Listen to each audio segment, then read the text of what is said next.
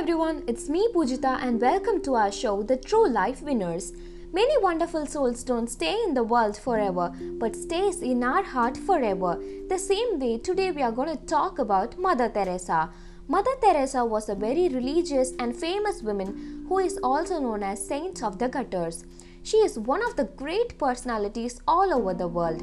She had represented her whole life in front of us as a true mother by providing kind services of full dedication and love to the needy and poor people of the Indian society. She is also popularly known as Saint of Our Times or Angel or a beacon in the world of darkness. Her birth name was Agnes Gonxha Bojaxhiu, who later became famous as the Mother Teresa after her great works and life achievements. She was born on 26th of August in 1910, Skopje, Macedonia in a religious Catholic family. Mother Teresa was decided to become a nun in her early age.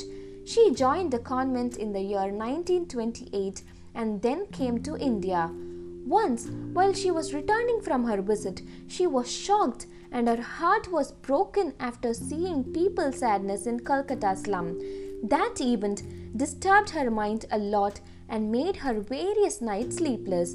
She started thinking some way to help the suffering people in the slum. She was well known of her social restrictions, so she prayed to God for getting some guidance and direction.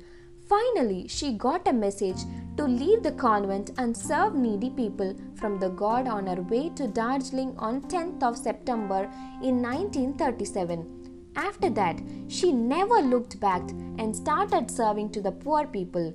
She chose to wear a simple dress of white sari having blue border.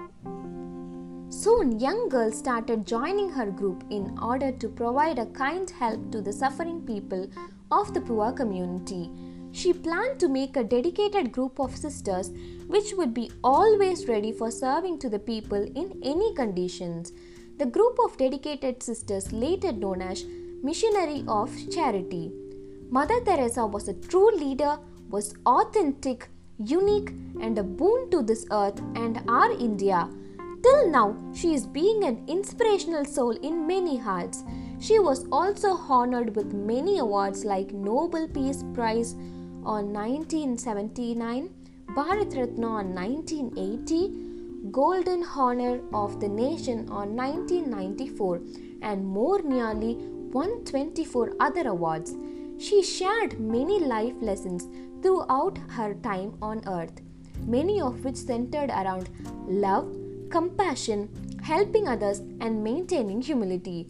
She embodied a wonderful example for all of us to follow to simply love and give a help to others without asking of either in return. Thank you.